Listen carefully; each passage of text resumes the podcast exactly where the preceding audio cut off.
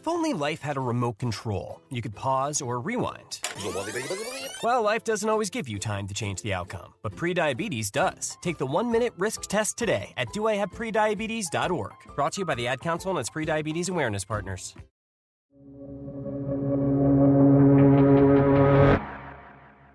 It was late 2015, and the hip office leasing company WeWork had reason to celebrate. Adam Neumann, who is the CEO of WeWork, at that time a five year old company, has just struck a deal for hundreds of millions of dollars of investment to come from Hony Capital, a, a Chinese investor. It's a really big deal for the company. It's the largest investment round that WeWork's ever done. The deal wasn't signed, but it was close. And to toast WeWork's success, Neumann threw a party at one of the company's newest properties, 110 Wall Street, in the heart of New York's financial district. And at the party, he brings along John Zhao, the chairman of Hony Capital, who's the one writing him this giant check. And toward the end of the night, Adam Neumann brings John Zhao and a bunch of others up to the roof of 110 Wall. And you aren't supposed to be able to get to the roof, but they find a way. And they pass around tequila shots on a red tray. And then Adam Neumann finds a fire extinguisher and sets it off. White foam sprays everyone in sight, including John Zhao, the investor who is handing him hundreds of millions of dollars. The deal went through anyway. Yes, John Zhao joins the board. This was back in the height of WeWork's success. But in the years that followed, the company went from a hot startup that drew major investors like Zhao to a hot mess. Within just a few weeks this summer, WeWork's valuation dropped by more than half, and its IPO was hastily canceled.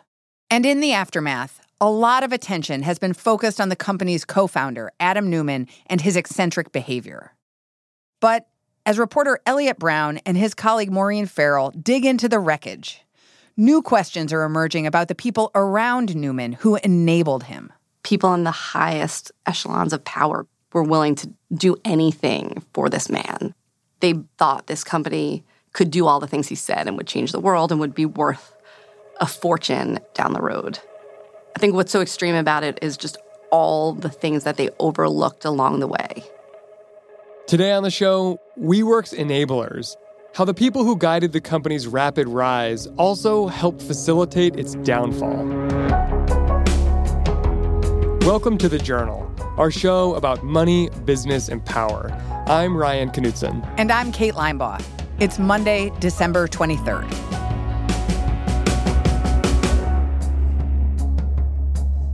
Maureen Farrell covers IPOs.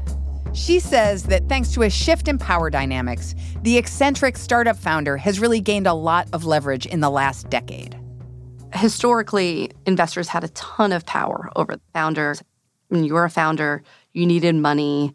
You were going to have to do some things maybe you wouldn't want to, like give away a lot of shares of your company to get millions of dollars in funding to move forward maybe at some point there was always the concern, and this happened a lot, that the board and the main investors could turn on you. Since the financial crisis, that whole balance of power has completely flipped. Before, investors might try to control founders, but now investors are much more likely to enable them. And that change has been fueled by rising valuations for tech companies over the last decade. Startups like Instagram, Snapchat, and Uber. As these companies grew, they promised huge returns to investors. You know, there was a certain cadre of venture capital investors who had gotten in the right companies and were, you know, suddenly the winners by a landslide. Their returns were nothing like everybody else's, they were so much better. Everyone wanted to be in those winning companies. So now the founders have wrested so much control in this process. And instead of founders being worried about how they're going to get investor dollars, investors are paranoid, really, about missing out on the hottest startups. And a lot of them were guided by these founders who are eccentric to varying degrees. With eccentric founders, investors felt like there was a promise for high returns. especially because those types of founders usually want to transform whole industries, like Adam Neumann did with his office leasing company WeWork. First off, he was, by every account I've ever heard, the most dazzling salesman. People just talk about him bending the room and the mind of everybody who's in the room to his vision.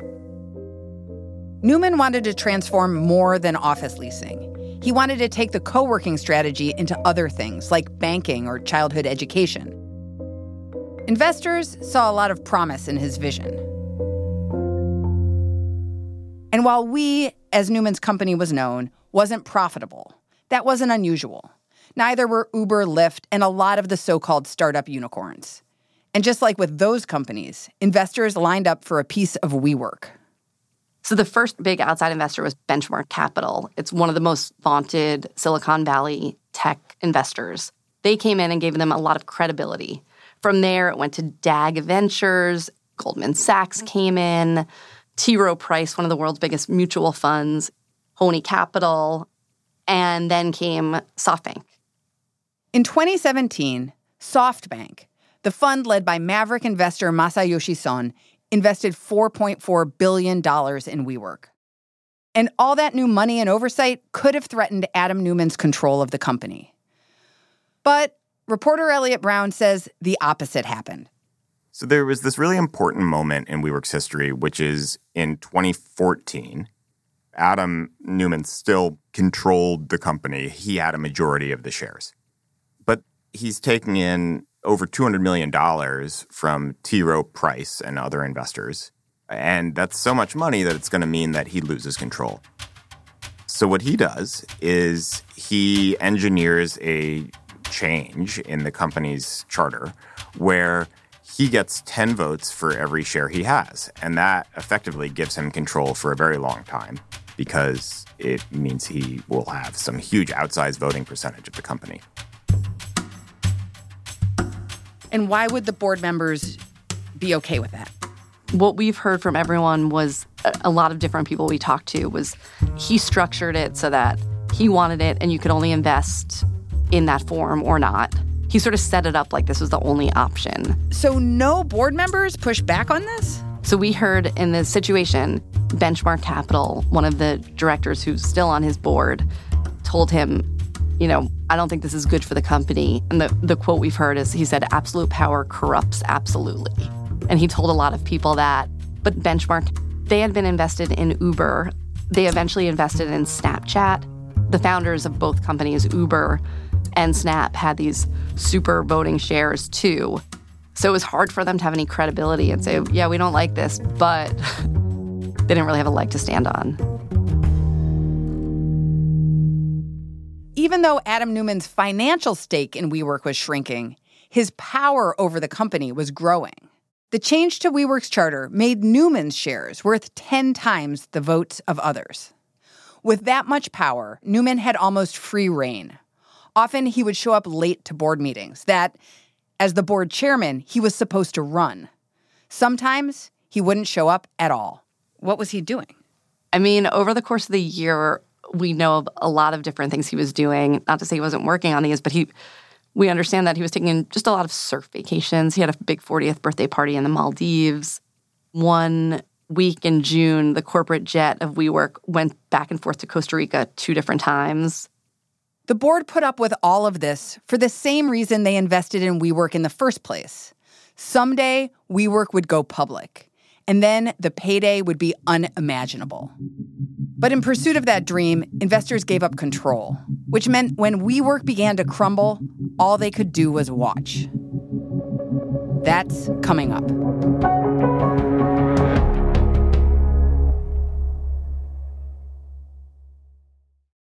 If only life had a remote control, you could pause or rewind.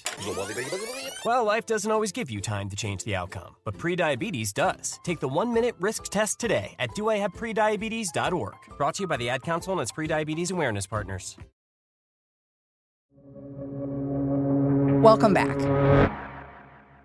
Investors were eager to put money into WeWork, in part because the company fit this narrative WeWork was growing incredibly fast, it was opening new offices all the time, and it was gobbling up market share.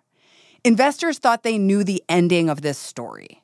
WeWork would go public, and they'd be able to cash in on billions of dollars worth of shares. For years and years, there was just, I mean, they thought there was going to be a big payout at some point, and they'd be able to sell out of stock at a much higher valuation. But what complicated that picture was that as WeWork grew, it was also bleeding cash. They were just making more and more sort of erratic spending choices. For example, we know that they went to Korea and were opening one of the first locations there. And they said, you know, we need thousands of coffee mugs.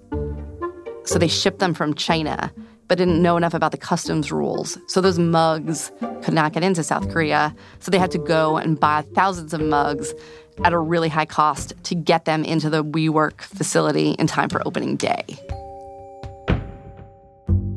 Other times, to furnish new offices, staff would fly couches in by airplane at a huge cost. And that wasn't the only couch problem. There were also situations where WeWork would have new couches lined up in a warehouse somewhere and then decide to redesign their offices with a totally different look, rendering those unused couches obsolete.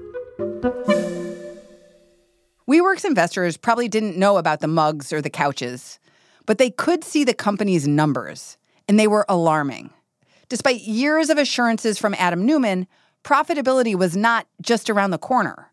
WeWork was still spending more than it was making, and investors began eyeing the exits.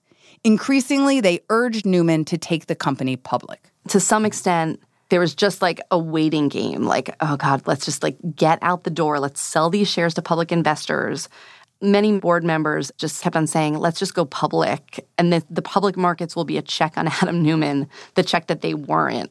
Under this pressure, earlier this year, Neumann agreed to take WeWork public. Enter the bankers. Can you talk to us about what role investment bankers play in an IPO? Sure. Investment banks are underwriters, so they help guide a company to the public markets, saying, this is what public investors want to see. This is how you want to sell it to them. And they're also supposed to be checks for public investors. You're the one going out to investors to sell this company. You also pledge that they're telling the truth and you're doing your own due diligence on the company. But while bankers in an IPO have a responsibility to public investors, they also have a chance to make money. For example, when Snap went public, its bankers collectively raked in fees of almost $100 million. Banks compete aggressively for these gigs, making elaborate pitches to companies. They call it a bake-off. It's a contest, effectively, where the banks are competing with each other in front of WeWork to say, we're going to be the best bank to represent you in the IPO. And one of the ways they try to do that, generally speaking, is to say the company is going to be worth a ton. And the numbers they were giving them were just really high. JP Morgan, they were saying that WeWork can be worth as much as $60 billion, and that Adam told them that they weren't aggressive enough. And Goldman Sachs gets up to above 90 billion. So instead of bringing WeWork down to earth, they're kind of pushing WeWork further up into the stratosphere. Yes, that's precisely what they're doing. WeWork picked JP Morgan and Goldman Sachs for its IPO. But when those bankers went into meetings with investors to pitch them on WeWork stock, it didn't go well. Public market investors, they're very, very concerned looking at WeWork's numbers. And they're telling bankers that, yes, your revenue's growing, but you have these huge losses. And give us more specificity on how these losses are going to shrink and the growth will continue. Public investors didn't like WeWork's numbers at all. Not only did they not buy that this company was worth 90 billion or 60 billion, they weren't sure it was worth 20 billion. This was bad news for WeWork's bankers and their payday. But it was even more alarming for the company's investors and board members, and it was about to get worse. So the board was aware that the Wall Street Journal, my colleague Eliot Brown, had a big article coming out very soon that was going to chronicle Adam Neumann's using drugs on an international flight, which is illegal, and other details of very erratic behavior. So it was starting to really dawn on the board that maybe Adam Neumann could not be CEO and the company could not possibly go public with him at the helm. So the board was saying internally, can this company actually go out once they've read Eliot Brown's article? For years, one of the reasons that they wouldn't stand up or resign off the board was because the valuation kept going up. Every year, Adam would raise more money at a higher valuation, and clearly he was the guy who was able to do that. And so everyone was winning.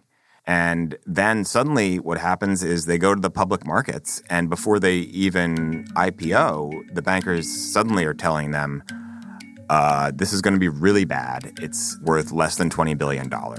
So the magic had worn off. Just two weeks before WeWork was set to go public, Adam Neumann called off the IPO. The payday investors had been waiting for for years wasn't going to happen, and the board wanted to do something about it. Moves started happening to get ready to oust Adam Neumann, who, as we talked about, he had the ultimate control over the board. He could have fired every single board member. There was some world in which he, he could have kept his control. But even though the board didn't have the formal power to oust Neumann, they had soft power. Over a single weekend in September, in meetings and over meals, Maureen knows of at least four board members who pressed Neumann to step down as CEO. A few days later, Neumann took his board's advice. He stepped down.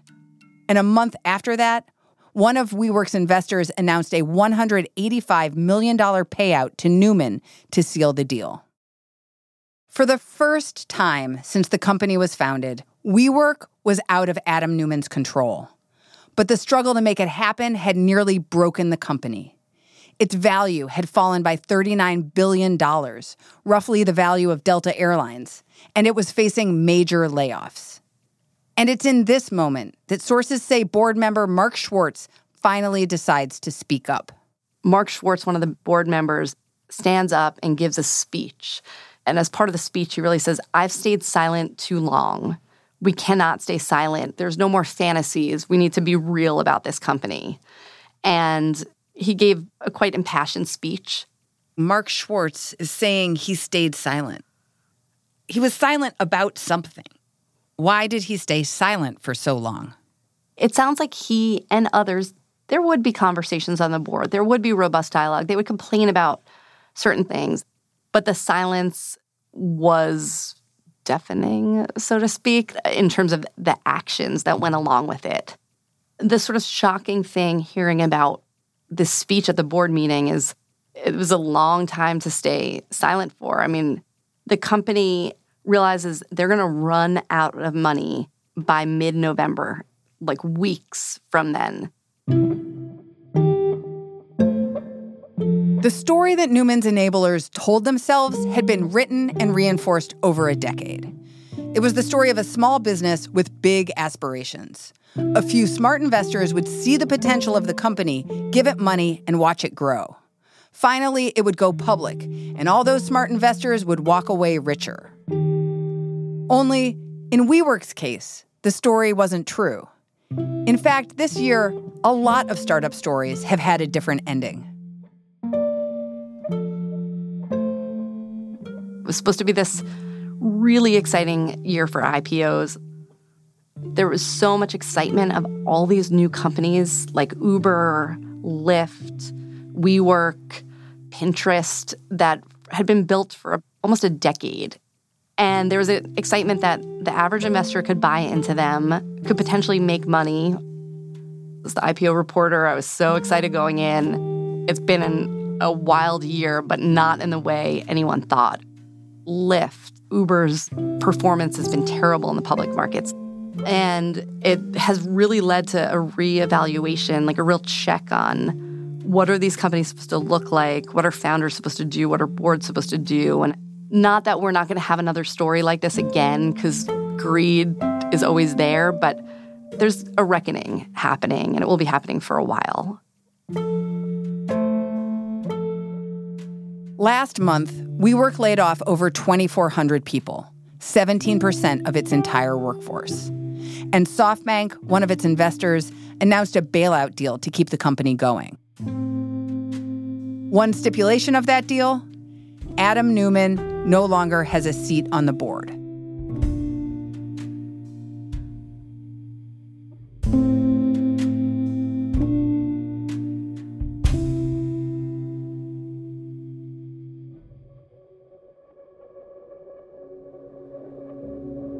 That's all for today, Monday, December 23rd. The Journal is a co production of Gimlet and the Wall Street Journal. We are your hosts, Ryan Knutson and Kate Linebaugh. We're produced by Annie Minoff, Ricky Novetsky, Sarah Platt, Willa Rubin, and Rob Zipko. Our senior producer is Pia Gadkari. Annie Rose Strasser is our supervising producer. Griffin Tanner is our engineer. Our executive producer is Gerard Cole. Our theme music is by Haley Shaw. Additional music in today's episode from Blue Dot Sessions. And finally, it's been a big year here at the Journal Podcast. We launched in June, and today is our 100th episode. Thank you so much to everyone who's listened to our show and supported us over the year. And special thanks to the people at Gimlet and the Wall Street Journal who got this show off the ground Matt Murray, Anthony Galloway, Mike Miller, Rick Brooks, Alex Blumberg, Nazanin Rafsanjani, Matt Lieber, Drew Stoneman, Brielle Boys, Yalitza DeJesus, Zach Schmidt, Austin Thompson, and Matt Bowl. And to the Wall Street Journal audio team, thank you for welcoming us into the family.